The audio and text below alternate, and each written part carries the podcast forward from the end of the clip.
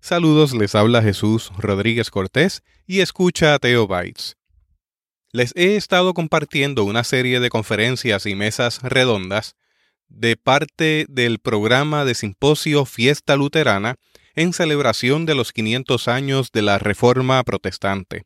En esta ocasión vamos a estar cubriendo una mesa redonda titulada Iglesia y Sociedad, donde participaron Carmelo Santos, Susan Hofferkamp y Leti Villalón. Les recomiendo escuchar detenidamente este espacio de diálogo dentro de la mesa y con la audiencia porque yo creo que es importante aterrizar toda nuestra gestión en un evangelio que se encarna y se hace presente en nuestra sociedad. Escúchelo, tome sus espacios de reflexión y disfrútelo. Muchas gracias por escuchar esta serie y ya pronto seguiremos con nuestro podcast regular. Teotecnología.com presenta Teobytes. Era un, un tema bien importante, eh, no solo contemporáneo, lo fue en el tiempo de Lutero. Y Lutero, eh, para bien o para mal, eh, bien interpretado o mal interpretado, como decía eh, Nelson esta mañana, hablamos de la mano izquierda y la mano derecha de Dios. Y, esa, y ese entendimiento de cómo obra Dios con su mano izquierda y con su mano derecha fue eh, secuestrado en el siglo XIX para eh, atender o articular o presentar el famoso, la famosa doctrina de los dos reinos, ¿verdad? Que a veces parece que como si fueran dos dioses, un dios por lo menos esquizofrénico. Este, si no mantenemos la, la, la, tensión de las dos cosas y la distinción, podemos terminar afirmando eh, o validando eh, experiencias en la sociedad que no son justas, eh, como por ejemplo la Segunda Guerra Mundial. ¿verdad? Así que esa, esa relación de la iglesia y sociedad y cómo lo podemos ver en los albores del siglo XXI es lo que nos van a hablar nuestros, nuestros meseros. Carmelo Santos es profesor adjunto de de la Universidad de Georgetown. de la Uni- Universidad de Georgetown, es pastor luterano del siglo de, del sínodo de, Siendo de Metro, Metro Washington, D.C. además de que el papá de dos nenes fabulosos que yo quiero mucho. Eh, eh, eh, y es un, y es un- ¿ah? Tu ahijado. Mi ahijado, exacto. Exacto, exacto. Y eh, eh, eh, su doctorado es en, en la relación de la religión y la, y la Y la ciencia. y la ciencia. Eh, Leti Villalón eh, ha trabajó, Trabajo. trabajó mucho tiempo en la parte de personal de, de la Iglesia Evangélica Luterana, allá en las oficinas centrales en Chicago, además de que siempre está involucrado en asuntos de las comunidades hispanas y eh, haciendo abogacía, defendiendo los intereses de nuestras comunidades. Susan se graduó de LSTC en el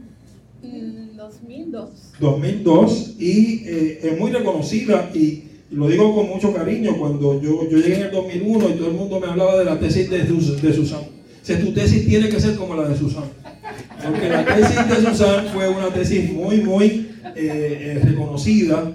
Eh, Tillich fue algo así, ¿verdad? No, eh, sí, a- a- en base a, a la teología de Tillich, pero no fue de Tillich. Exacto, usando. Terminología. Así que eh, desde ese tiempo nos conocemos y ha trabajado en varios proyectos eh, de los cuales nos habló anoche. Eh, hace tiempo que la vimos y nos, nos alegramos mucho de ver. Así que estas dos, tres personas nos van a hablar de la iglesia y la sociedad. Bueno, yo quisiera empezar con unir varios hilos que hemos estado eh, pues eh, debatiendo, pero quisiera, eh, hemos dejado algunos puntos en el aire y aquí eh, vemos que, que se pueden ir uniendo, hablando de la iglesia en, pero no del mundo. Em, y también de el carisma, eh, la actividad del Espíritu Santo.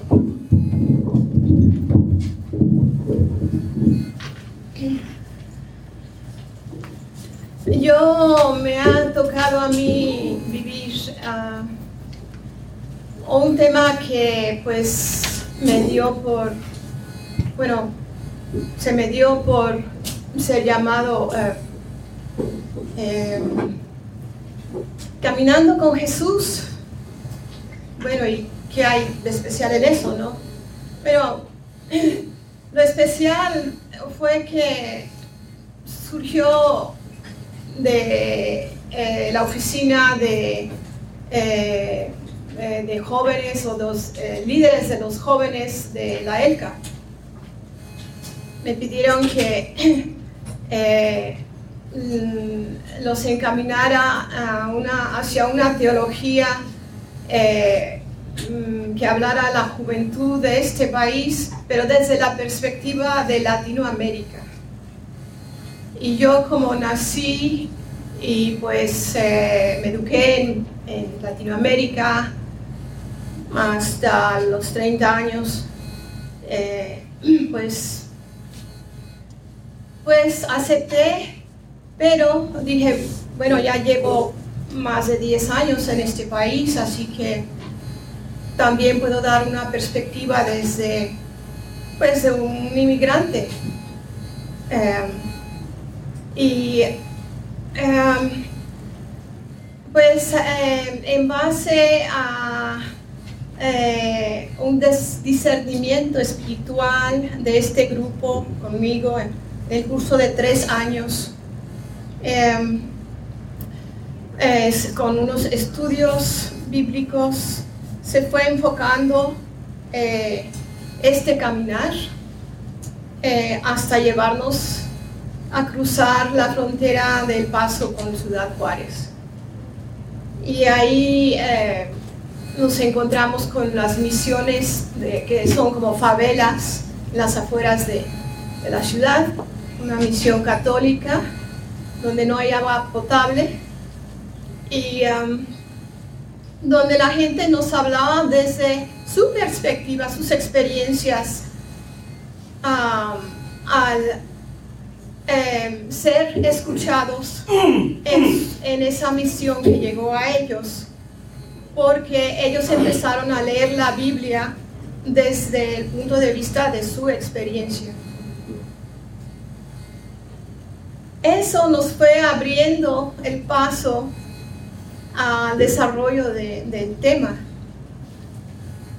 Y fue realmente un para la comunidad anglosajona fue una experiencia transformadora. Porque ellos dijeron, bueno, ¿cómo es que esta gente tan humilde nos abre sus puertas, eh, nos ofrecen sus sillas y pues están tan alegres de que seamos sus eh, huéspedes? Y sin embargo, aunque no, no tienen nada, parecen gente alegre, gente con calor humano. ¿Cómo, ¿Cómo es que nosotros no vivimos de esa manera? Nos sentimos aislados, siempre sentimos que nos falta algo.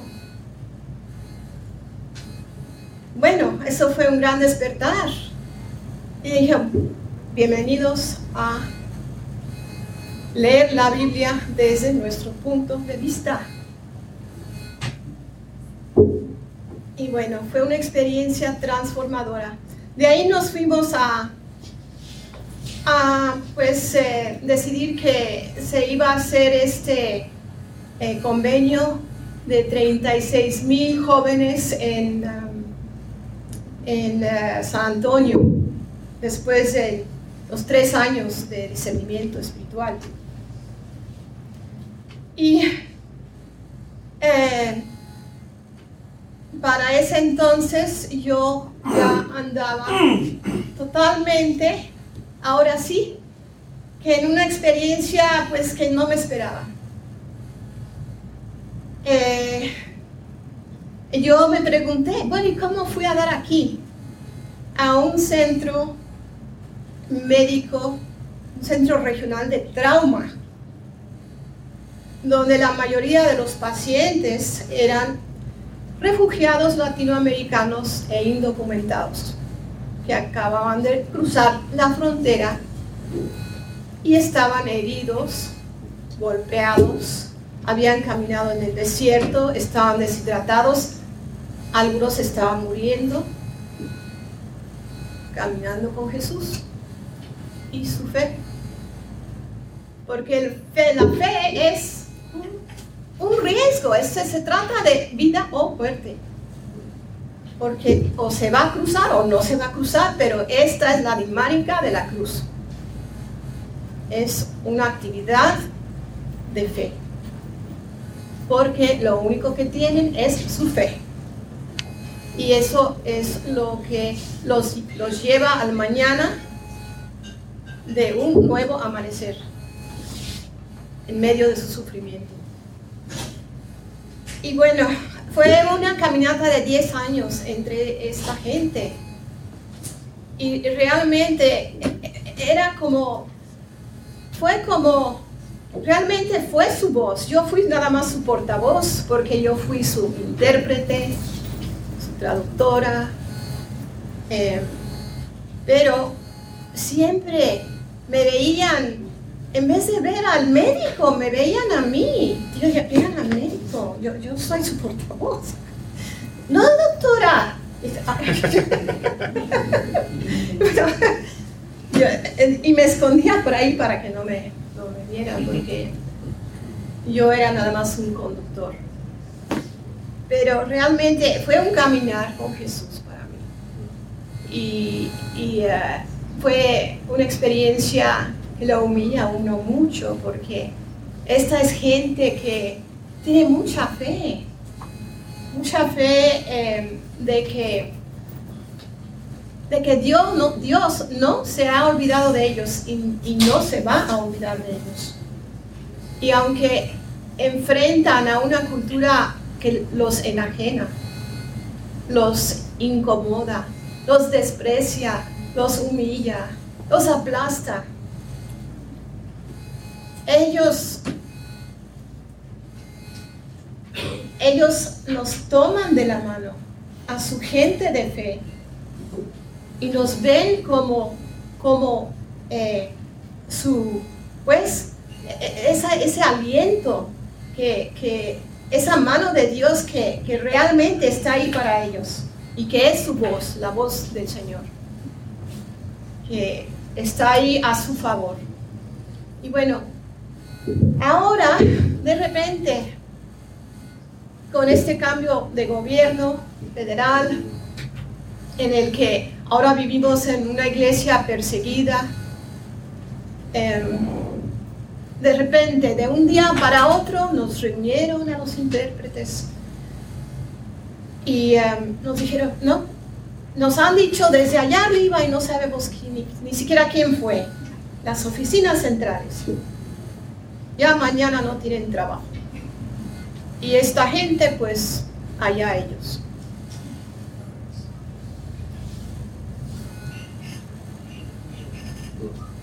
Bueno, pero luego, como no es la ley, todavía es ley de que pues tienen que tener algún servicio de intérprete. Bueno, les nos consolaron con decirles, bueno, tenemos unas máquinas, unas pantallas y ahí vamos a eh, pues a comunicarnos con un intérprete al, al, pues eh, eh, electrónico. Eh, pues es algo bastante in- inhumano. Se, se molestaron mucho, mucho, mucho de que ya no iban a tener a esta persona en persona, que eran 65 personas éramos, en todo el centro de, de Texas. Y bueno, yo me fui con mucha tristeza porque fue una experiencia que realmente yo no terminé con la ELCA. El Señor, el Espíritu Santo me dijo, no, tú no acabas aquí, tú vas a profundizar con caminar con Jesús al pie de la cruz. Y eso fue. Y bueno, ahora yo pienso que hablando de esta con, con, de, la deconstrucción, que realmente es lo que Lutero quiso. Él quiso que la iglesia siempre estuviera en reforma. Y por eso él no quiso que se denominara bajo su nombre. Y como dice um, José David, no se trata de algo geográfico, se trata de algo universal. Así que si, si ahora se nos encomienda llevar em, las riendas de la iglesia porque está sufriendo este pueblo que está caminando con Jesús. Eh, en la acción de la cruz, cruzando con su fe. Hay que seguir siendo ese, ese portavoz en base a la experiencia de ese eh, andar eh, que es al pie de la cruz, solamente con la fe, la sola fide. Así que em, ahora nosotros hemos hablado también de que em, la iglesia vive en dos eras, en la era presente y la, en la era por venir. Eh, la iglesia está en el mundo, pero no es del mundo. Y ah, por eso oramos, venga a nosotros tu reino hágase tu voluntad en la tierra como en el cielo. Y esta iglesia tiene la responsabilidad de, eh, pues, de estar en la sociedad, eh, porque esta iglesia participa en las estructuras sociales críticamente. Y esto es porque el pecado también actúa en el mundo. Eh, y por eso tenemos un pie en este mundo y un pie en el reino de Dios. Y um, el Espíritu Santo, eh, pues es el que nos encamina hacia el nuevo reino. Estamos el ya, pero en el todavía no. Así que Él es el que está reformando eh, nuestra iglesia. Y creo que um, hemos empezado, Carmelo y yo, con um, este grupo que se llama Black Lives Matter. Eh, yo fui nada más a, a una sesión, parece que ya terminaron esa conversación de mesa redonda de varias sesiones pero ahora me están por empezar otra. Em, y bueno, él decidirá de qué se trata, pero yo quiero hablarles también de Angela Merkel, que es una luterana, que hija del pastor luterano, y a ella le ha tocado también preguntarse lo que nosotros nos estamos preguntando ahora. Si darle la bienvenida a los marginados, caminar con ellos, abrir, abrir um, paso en esa muralla, en las puertas de la iglesia para seguir esa caminata, em, aunque incomode al mundo, porque en el caso de ella los eh, exiliados de Siria, que ella, a quien, a quien ella ha abierto las puertas de su país, pues eh, ha sido muy criticada. Y pues, eh, claro, como en cualquier situación de encrucijada donde hay choque entre culturas, siempre va a haber desafíos, pero esa es la tarea que nos toca y hay que aceptarla. Esa es eh, nuestro llamado a vivir eh, nuestra responsabilidad en la sociedad. Y ahora yo siento que tuve esa experiencia tan rica de 10 años de ese andar mano a mano. Ahora, de nuevo, el Señor me ha traído aquí a hablar a la iglesia y a seguir esa obra, pero dentro de la iglesia. Eso no fue fuera de la iglesia porque la iglesia existe en el mundo también. Ajá. Em, porque esta gente tiene mucha fe en Dios. Es lo único que tienen muchas veces. Y es algo, un tesoro de lo más rico que se puede tener. Y eso lo tenemos nosotros también. Así que tenemos este tesoro está en nuestras manos y obremos eh, y yo me pongo al servicio de la iglesia con todo esto que se me ha dado a hacer en esta caminata que fue, pues eh, no digo que fue fácil, porque andar con los que sufren es difícil. Em, pero em, también es, es, eh, es, el pueblo de Dios, es la iglesia. De ahí emana la iglesia. Así que todos somos peregrinos en este mundo y nos tenemos que apoyar, sea cual sea nuestro caso. Nosotros seremos peregrinos como ellos en cualquier situación eh, que nos dé la vida eh, y tendremos que tomar la mano de alguien que nos la brinde algún día en un caso de, de pues que pida de nosotros en todo.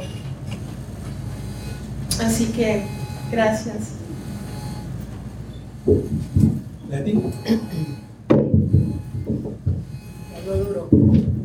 buenas tardes y le quiero dar las gracias por la invitación de estar aquí con ustedes. Cuando yo oí de la pregunta a la iglesia o ah, en sociedad, dije, ¿por qué estamos preguntando esto? Esto debe ser un given. ¿Cómo se dice given? Dado por sentado. Dado por sentado. La iglesia debe estar en la sociedad la sociedad no tiene que venir donde nosotros. Nosotros tenemos que ir a la sociedad. Tenemos que hacer por el que tiene menos, el que necesita, y siempre hay alguien en ese nivel. Nosotros como iglesia no hemos hecho un buen trabajo en eso, lamentablemente. Creemos que sí, pero yo diría que no, que hay mucho que aprender de otras denominaciones y tenemos mucho que hacer. Creemos que hacemos algunas cosas en las congregaciones pensando, ah, eso para evangelizar, para atraer miembros a la iglesia, para que entonces eh, nos den dinero para nosotros pagar. Y eso no es lo que nosotros debemos ser llamados para hacer. Eso no es mi entendimiento como hija de Dios bautizada en esta iglesia. Creo que el llamado es nosotros trabajar por aquellos que, que tanto necesitan. Y nosotros como iglesias tenemos que seguir tratando de aumentar nuestros miembros étnicos. Y no solamente por números, pero por la necesidad que hay de ellos oír el Evangelio de Dios. Hay tantas áreas donde hay necesidad de eso. En el 1988 teníamos un reto de 10% y fueron 10% y seguimos hablando. Y llevamos 30 años hablando de lo mismo, de lo mismo, de lo mismo. Y estamos, algunos dicen 3%, otros dicen 4%. No importa si sea 3 o 4, debemos estar en el 30% por lo menos. Pero no, no estamos así. So, yo me alegré mucho saber que nosotros como sínodo vamos a estar tan envueltos en lo que va a pasar aquí el lunes. Le doy gracias a Dios Y le doy gracias al sínodo por hacer eso. No es, no, se necesita eso más y más y más. Eh, en Chicago se hizo eso hace poco, que hubo una marcha por la paz en Chicago y muchas personas fueron a eso, de todas denominaciones y, todas um, diferentes, no solamente cristianos, había judíos, había musulmán, había todo. Y esto es lo que nosotros, mi llamado es servir a todo aquel que necesita. Ah, y tenemos que estar en la sociedad. Yo estaba hablando con Iris y hablando de, esos, de eso mismo, de cómo es que la iglesia se envuelve en la sociedad sin esperar nada de eso, pero para ayudar a todos los que están ahí. Gracias. Gracias. Yo he tenido el privilegio de tener a muchos de ustedes como mis maestros eh, y de algunos hasta he aprendido cosas buenas.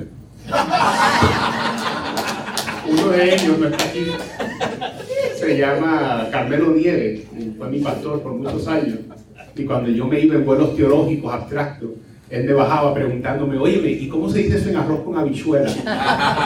y eso es lo que yo entiendo que es esta sección, en parte, es cómo nosotros agarramos estas conversaciones de identidad luterana, denominacional, y lo aterrizamos. Eh, cuando veníamos de camino para esta reunión, eh, los que veníamos en la van, eh, vimos las casetas de campaña en la, en la universidad y en distintos lugares. cuando yo caminaba con, con, mi familia en el pueblo natal de Cataño, vi muchos deambulantes en la calle. sabemos lo que le está pasando al medio ambiente. Entonces la pregunta es cómo la iglesia se hace presente en esas situaciones. Y a mí me interesa mucho escuchar cómo, cómo ustedes se han hecho presente, porque yo, eso es mucho de lo que he aprendido. Me acuerdo eh, lo que hicieron en Vieques, me acuerdo lo que hicieron cuando querían vender la telefónica, me acuerdo de todo. He aprendido mucho mirando lo que ustedes han hecho. Y la pregunta es, ¿qué nos ha asignado? ¿Cuáles son los elementos de nuestra tradición eh, luterana que les han servido en, en esa práctica? Yo les voy a decir algo para justificar el pago de mi pasaje, pero me interesa más escuchar, me interesa más escuchar lo, que, lo, que tienen que decir los demás. Eh, y luego, pues, si quieren saber más de mí, me preguntan. Pero yo creo que yo, yo fui entrenado en las ciencias naturales, en matemáticas, y pienso así en diagramas. Estoy pensando en una elipsis. Los círculos tienen un, un centro, pero las elipsis tienen dos. Y yo estoy pensando en dos, dos focos, dos, dos centros focales de lo que orienta la práctica de la iglesia en la sociedad. Uno de ellos eh, es la proclamación de la palabra y el otro es la práctica del amor. Yo creo que la proclamación de la palabra se subdivide en dos partes, denuncia profética y promesa. La denuncia profética es simplemente lo que decía Martín Lutero de que el teólogo de la cruz o la teóloga de la cruz dice las cosas como son. Si está mal, dice que está mal. Y yo creo que cuando las cosas están mal, la iglesia tiene que atreverse a decir públicamente eso está mal. Y a veces nos podemos equivocar, pero es mejor equivocarnos tratando y no equivocarnos callando. Lo segundo es la promesa eh, en, la, en, la, proclamación. Es que no basta nada más con deconstruir, como decíamos, no basta nada más con decir eso está mal. Pero algo que nosotros podemos hacer, porque trabajamos desde la perspectiva de la fe, eso quiere decir que no estamos limitados por las cosas que existen es que podemos a través de la proclamación, a través de la predicación, podemos compartir un sueño, podemos compartir una imagen de un mundo que quizás todavía no existe, pero puede existir y Dios lo quiere hacer realidad a través de nuestra práctica. Y eso contagia. Eh, es una visión utópica que, enamora a la gente y que, que, convoca a la gente a la práctica. Así que me parece que, por un lado, eh, la proclamación, eh, denuncia profética y también la promesa eh, utópica del reino. Por el otro lado, eh, la práctica del amor. Y la práctica del amor yo creo que también se, se subdivide en dos partes. La iglesia tradicionalmente ha sido muy buena en la primera parte, que es la caridad, el servicio, ayudar a las personas desamparadas. Abrimos orfanatorios, abrimos hospitales, eh, hacemos servicios directos y eso es importante y hay que seguir haciéndolo, eso es extremadamente importante. Y no todo el mundo puede hacerlo todo, por eso la iglesia somos muchos, no todos son llamados a, a la denuncia profética. Pero en adición al servicio, en adición a la calidad, eh, también está la parte de la defensa a los vulnerables. Y ahí está la parte donde algunas iglesias eh, que están en comunidades eh, como las que describía la doctora Susan, donde hay comunidades de personas inmigrantes, algunas iglesias han decidido tenemos que ser santuarios, tenemos que nosotros abrir nuestras puertas a las personas y defenderlas cuando las vengan a buscar. Eh, claro, eso tiene consecuencias, pero ahí ya ellos han decidido que defender a los vulnerables implica tomar ese, ese, riesgo. Eh, y también de forma más activa, la defensa a veces quiere decir el activismo no violento. Eh, que el activismo no violento no quiere decir que no va a haber violencia, porque si ustedes han visto lo que ocurre en las demostraciones no violentas es que hay mucha violencia, eh, usualmente de las autoridades organizadas contra los movimientos que están protestando. En una ocasión le preguntaron a Martin Luther King Jr. si él no se sentía mal porque estaba poniendo a la gente que, que él organizaba en, peligro, y que les pegaban palos los guardias y los perros se los soltaban. Y él decía, bueno, lo que yo he hecho es que he sacado la violencia de la oscuridad, de los callejones, a la luz pública, para que la gente la vea. Así que me parece que eh, eh, esos, dos, esos dos centros focales definen la forma en que la iglesia se hace presente en, en, los movimientos sociales. Eh, y claro, en la elipse entonces yo tengo dos órbitas. Una órbita es la iglesia como institución, que es lo que hacen parte eh, los obispos, el obispo Rosada cuando se presenta, no lo hace como Felipe, lo hace como el pastor de la iglesia, lo hace en función de la iglesia. Eh, no toda la iglesia estará de acuerdo, pero es en función de la iglesia que, lo hace. Pero también la otra órbita es individual, el sacerdocio universal de todos los creyentes, la vocación bautismal que todos tenemos. Y cada uno entonces eh, ahí cae más cerca de algún foco que del otro. Eh, ahí tenemos los sociólogos, los políticos, que también es parte de la vocación, de la vocación, de la vocación bautismal. Eso es lo que yo tengo que ofrecer. Ahora me gustaría preguntarle a ustedes qué elemento, no, no sé si mejor le paso la batuta, le paso la batuta al moderador. Seguimos. Eh, resumo bien, bien rapidito, Susan nos ha presentado un gerundio fronterizo para entender la relación entre la iglesia y la sociedad, cruzando desde la perspectiva del margen. Leti nos ha eh, llamado a ver el servicio social como la vocación de la iglesia. Esto, el servicio social no es una electiva ni es algo que nosotros podemos o podemos, dejar, podemos hacer o no lo podemos hacer. Es parte de la vocación y de la misión de la iglesia el servir no para cuadrar el presupuesto ni para eh, aumentar los números de los informes anuales, sino como parte de la misión de la iglesia. Y Carmelo nos ha recordado eh, la dimensión pública de la programación. Los sermones los domingos tienen una dimensión pública no es solo eclesial intrasistémica. Y yo creo que eso eh, Carmelo nos lo ha, recordado, así como eh, un entendimiento saludable del sacerdocio de los creyentes, que no significa solamente ni primordialmente lo que hacemos dentro de la iglesia, el verdadero entendimiento del sacerdocio de los creyentes es lo que hacemos en la sociedad, fuera de la iglesia, para servir a Cristo y presentar eh, a Cristo. Así que, eh, Está abierto eh, eh, el piso para comentarios o preguntas.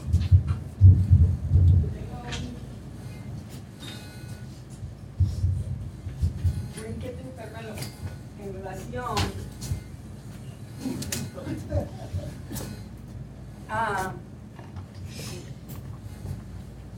el mercado y el pastoral. ¿Sabes? cada vez que se toca el tema, siempre se, percibe desde la perspectiva pastoral. Y entonces, pues, entonces yo como laica, otras personas como parte del laicado, tenemos como, una sacudida, un issue, porque todo se ve desde la perspectiva pastoral. Tienes razón, pero son funciones, no identidades.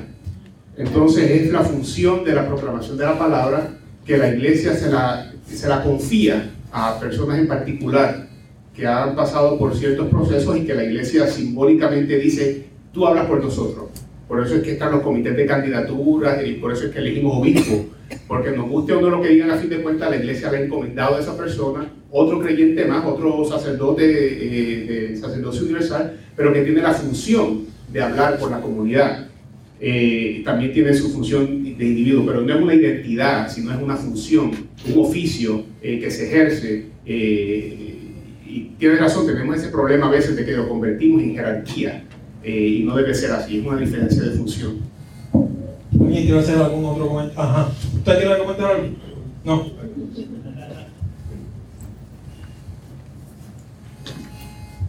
Algo que a, a, mí siempre me ha preocupado dentro de la iglesia luterana es que nosotros no compartimos nuestra experiencia evangélica con otras personas.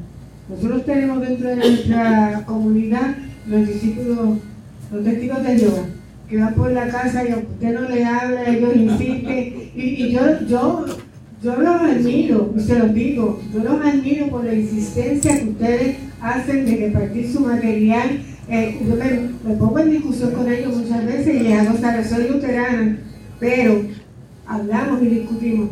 Y eso nosotros como que no lo cultivamos. Nosotros no llevamos a nuestra comunidad, aún dentro de nuestro vecindario, no compartimos nuestro evangelio.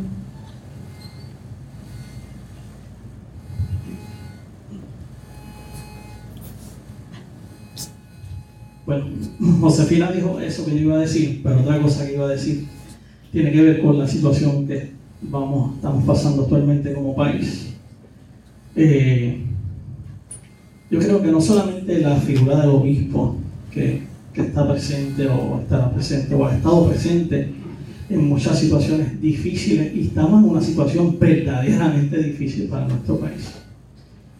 Eh, también tiene un impacto el apoyo que tenga la figura o del obispo de sus pastores y pastoras. Y eso es algo que para mí eh, tiene mucho significado y es preocupante cuando eso no se ve. Porque a veces hablamos de Wanda Rolón, o a veces hablamos de otros líderes de otras iglesias y vemos cómo sus seguidores, sus pastores están detrás de él. Y entonces nosotros, eh, que queremos estar al lado de nuestro pueblo, tenemos que, al igual que esos hacen eso, nosotros también podemos diferir de nuestro obispo, de nuestra obispa, pero tenemos el deber de acompañarlos en esos momentos. Y estos son momentos difíciles para Puerto Rico y los ojos eh, van a estar pendientes a todo lo que está pasando aquí. Y el ejemplo que da el pastor o la pastora es vital para poder lograr que los feligreses también eh, crean conciencia. Si los pastores y las pastoras se quedan en su casa y no acompañan al obispo, le están diciendo eso mismo a su feligres. ¿Alguien quiere contestar eso? No, no, pues sigue.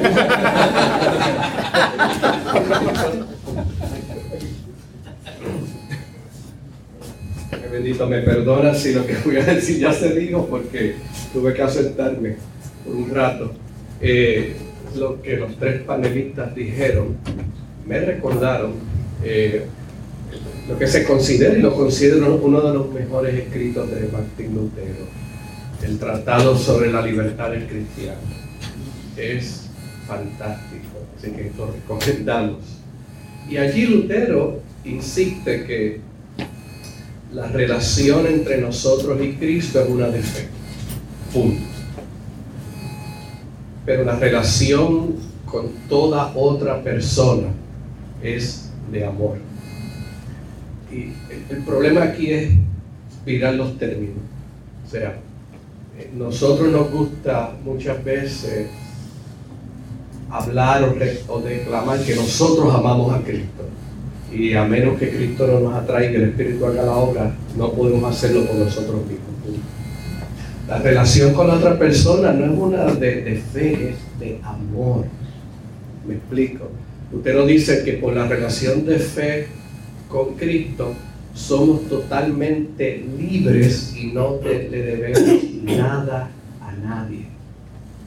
Pero en la relación de amor con el prójimo, y usted usa el lenguaje más fuerte, dice que nosotros estamos, somos siervos, estamos, estamos en servidumbre. En inglés dicen dutifully bound.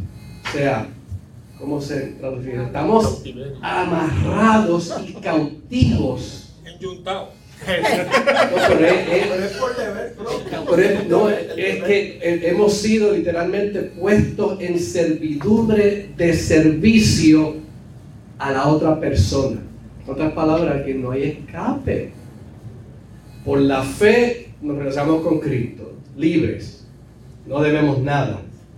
Por el amor está, somos estamos en servidumbre a la otra persona. En otras palabras, que esa servidumbre es nuestra obligación al well-being, el bienestar, la defensa, el andar, el preocuparse por la otra persona. ¿Cómo estas dos cosas se relacionan? Al ser libres por la fe, ya no tenemos que preocuparnos por nosotros mismos any longer. La fe nos libera de preocuparnos por nosotros mismos o de temer o de, o de, temer eh, tomar riesgo o de equivocarnos. Y por el amor no tenemos otra alternativa sino hacer, tomar el riesgo, cueste lo que cueste. Eso es lo que enseñó Lutero. Yo creo que muchas veces como que eh, o hemos perdido eh, el, sentido o se nos ha olvidado o no lo hemos leído todavía. Eso es una posibilidad. Una de las tres. ¿Comentarios? ¿Y al comentario? Bueno, mientras lo piensan. Vuelvo al arroz con las habichuelas. A mí Leti me entrevistó una vez este, para una posición de trabajo y, y, yo he sido entrenado para entrevistar personas y la pregunta que hacen no es hipotéticamente qué tú harías en tal escenario. Lo que preguntan es qué tú hiciste en alguna ocasión en que estuviste en esta situación. Entonces, eh, yo creo que eso sería interesante en las situaciones en que, en que ustedes han estado involucrados, qué elementos de la fe cristiana, de la doctrina luterana ha sido útil. Déjeme darle un ejemplo. En mi práctica, la idea que yo he visto que resuena bien con la comunidad es la idea de que esperanza no es lo mismo que optimismo. Optimismo es la idea de que de todas las posibilidades la mejor se va a dar. Pero si fuera así, en situaciones drásticas no salimos a la calle, porque la mejor de las posibilidades es, malísima. Eso no es esperanza. Esperanza está fundada en la obra del Dios que lo hace todo de la nada. Eh, está fundada en la, en la idea de que por medio de la fe, la fe misma, Dios hace algo nuevo que no existía antes. Entonces, eso me ha funcionado a mí eh, eh, en, distintos grupos y tengo curiosidad de qué ha funcionado eh, para ustedes, para, para ustedes en su, en su práctica.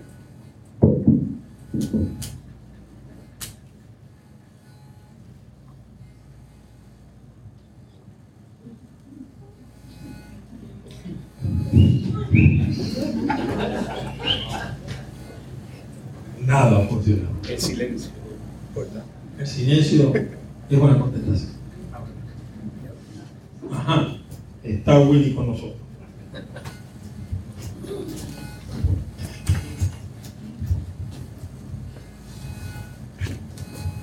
Una de las cosas que eh, me ha preocupado en los últimos años ha sido precisamente la presencia en los sitios donde hay que llevar el mensaje de la palabra de Dios.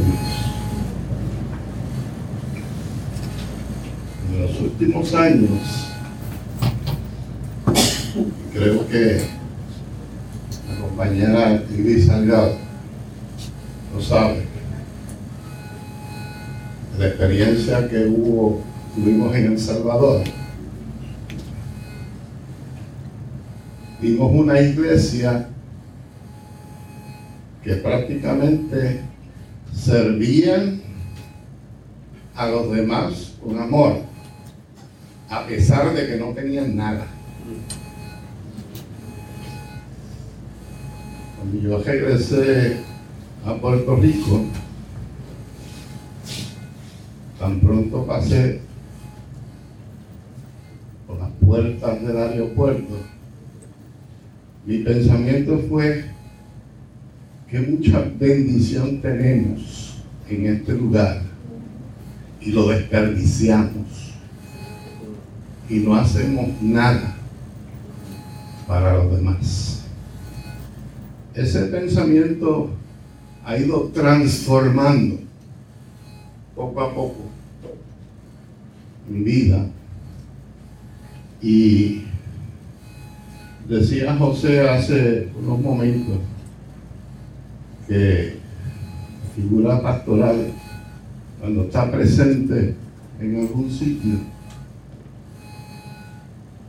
la gente mira lo que está sucediendo.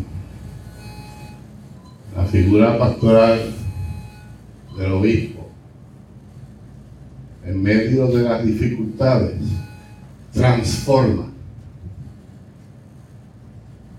Yo he sido transformado por esa presencia del obispo. He sido transformado también por la experiencia en El Salvador. Y la transformación ha sido como yo, en mi fe, mi relación con Dios, como yo lo reflejo a los demás. Como yo dejo saber ese amor de Dios hacia mí y como yo lo dejo saber hacia los demás. En una ocasión, saliendo de una escuela pastoral, nos dirigimos hacia la Corte Federal a protestar contra la pena de muerte.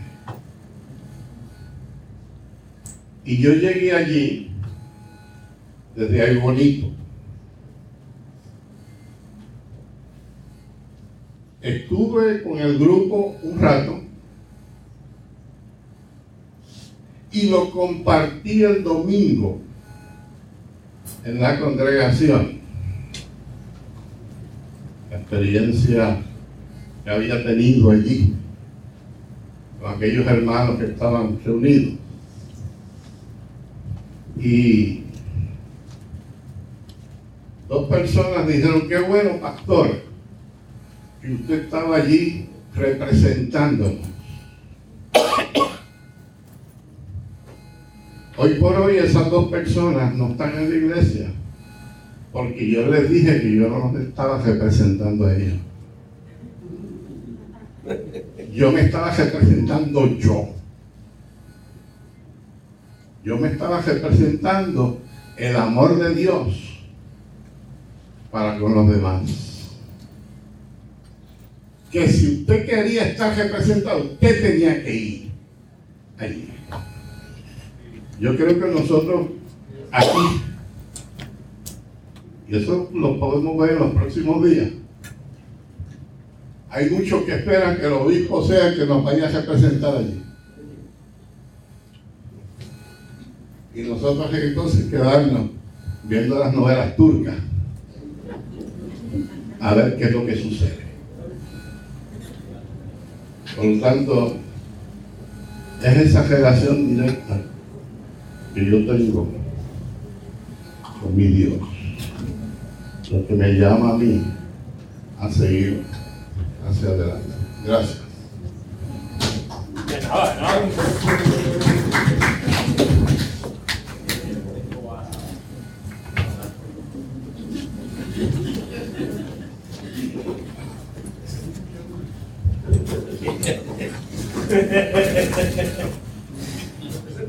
No, quizás sonó áspero la forma que el hermano contestó, pero conoce su congregación, conoce a su gente, así que yo no, no puedo decirle a él la crítica que pudiera levantarse, pero pudiera dar esa impresión. Sé que lo hace con el mejor de los amores, porque si alguien ha sido pastoral conmigo, ese baloncito está ahí.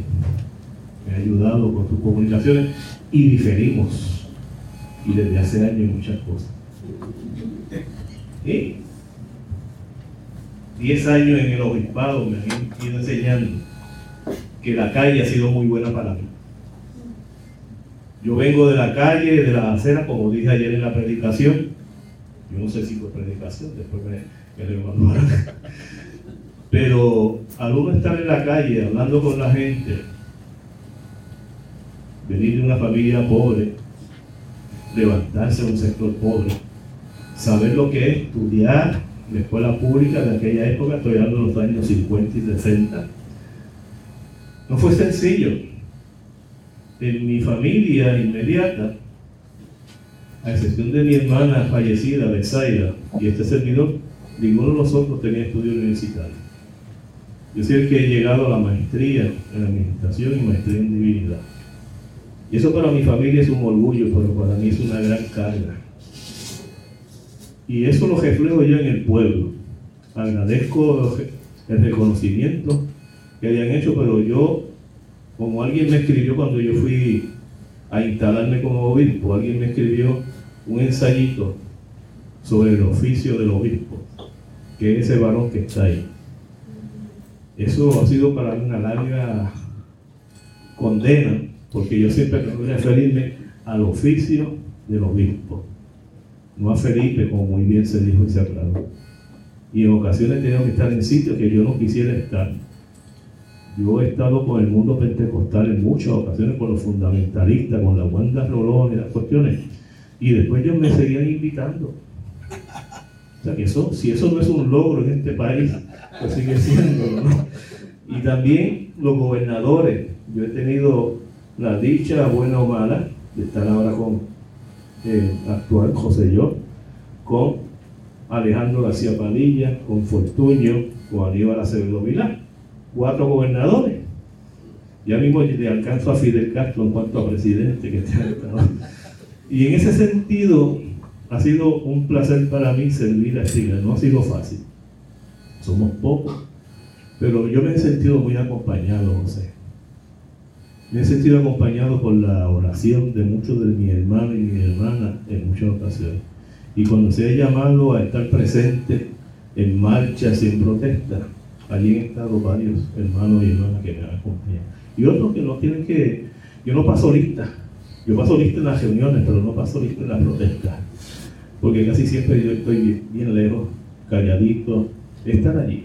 Para mí es una satisfacción simplemente caminar desde la universidad hasta el Capitolio.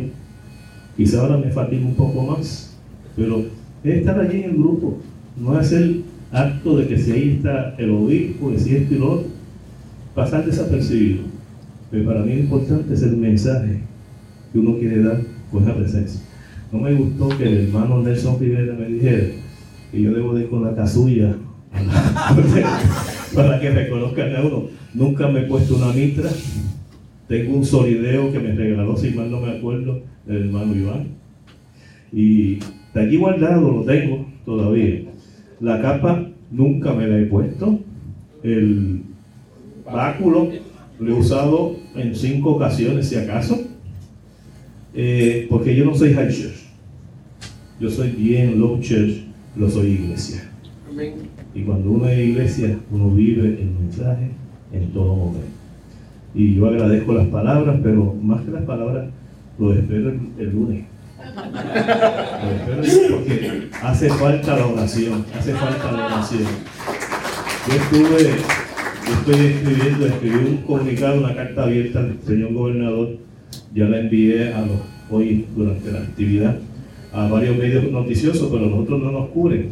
Pero por lo menos uno ya me contestó publicado y lo publicaron íntegramente. Así que no sé si mañana salga algo publicado. Yo espero compartirlo con ustedes y que puedan ustedes también, si lo estiman conveniente, echarlo hacia adelante, como muchos de ustedes lo han hecho. Y espero que se sigan cambiando conciencia porque la conciencia social tiene que levantarse. Y aquí este país necesita una iglesia que esté activa en el amor. Esa frase a mí me encanta. Activa en el amor. Que así sea y es propiedad del seminario. al decano que le cobre. Gracias.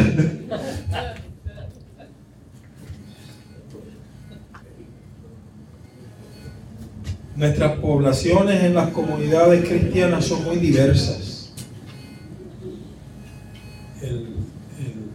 La comunidad de nuestras comunidades de fe en cada localización está compuesta por gente de miles de historias, de diferentes ideologías, de diferente situación económica, de diferente educación.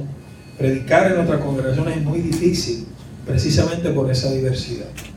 Pero lo que podemos sí decir es que cuando se eh, reflexiona seriamente acerca de lo que debemos hacer y asumimos la postura de la conciencia cautiva de Carlos Lutero, podemos tener diferencias, pero seguimos siendo iglesia. Así que yo quiero darle las gracias en esta mañana al profesor Nelson Rivera por su conferencia para hablar del Espíritu Santo eh, por la mañana y a Héctor Carrasquillo que nos sirvió de moderador. Quiero darle las gracias a Javier Alanís, a Greg Villalón y a Joel Cruz que nos hablaron de la identidad luterana. Luego, eh, por la tarde, eh, tuvimos con nosotros a Leila Ortiz hablándonos de la mujer lutercostal y de los desafíos de un estuario donde el agua dulce y el agua salada producen un caldo sabroso. Y eh, ahí mismo Josefina nos ayudó con la, a moderar las preguntas y las respuestas. Las respuestas también le damos gracias a Josefina. Le damos gracias a José David, a Rafael Marpica y a Evelyn por habernos invitado a hablar del futuro de la iglesia en el siglo XXI. Y le damos gracias a Carmelo, a Susana y a Leti por empujarnos a recordar y a reflexionar acerca de la iglesia y la sociedad. Y nos les damos las gracias a todos ustedes por la paciencia, por la disciplina de haber estado todo un día muy pesado, muy pesado, mucho contenido. Todas estas conferencias y todos los diálogos se, se, eh, tenemos aquí a un experto en, en media que se llama Jesús Rodríguez. Jesús está con nosotros, así que la vamos a enseñar. Jesús, Jesús eh, eh, ha sido el, el que ha eh, logrado que todo esto sea transmitido por internet durante todo el día y lo más probable va a quedar grabado. Él tiene varios lugares donde se convierten, van a convertir en podcasts, ¿verdad? que son experiencias de audio y, ah, y de video, así que él se va a encargar de todo eso y vamos a hacerlas disponibles para el futuro y tal vez las recojamos por lo menos la, la- la- la- recojamos los textos para ver qué hacemos con eso. Tenemos muchos desafíos, pero tenemos mucha esperanza. Nos damos las gra- gracias por estar con nosotros. Mañana lo que vamos a hacer, y tengo a Tato aquí de frente, así que Tato en vez de dar el taller en un grupo, lo va a dar aquí eh, para todo el mundo. Y entonces en lugar del taller que me tocaba a mí de proclamación, vamos a tener la mesa de la Biblia y la proclamación y terminamos. Si usted desea encontrar las notas de este episodio, le invito a visitar nuestra página en la internet para este podcast, que es www.teobytes.com www.teobytes.com También le invito a compartir ese episodio con otras personas que usted sabe le será de gran bendición como lo ha sido para su vida y para la mía. Hasta aquí esta edición de Teobytes. Gracias por darnos el privilegio de llegar hasta ustedes a través de las redes informáticas. Será hasta el próximo episodio. Que la paz y la gracia de nuestro Señor Jesucristo sea con ustedes.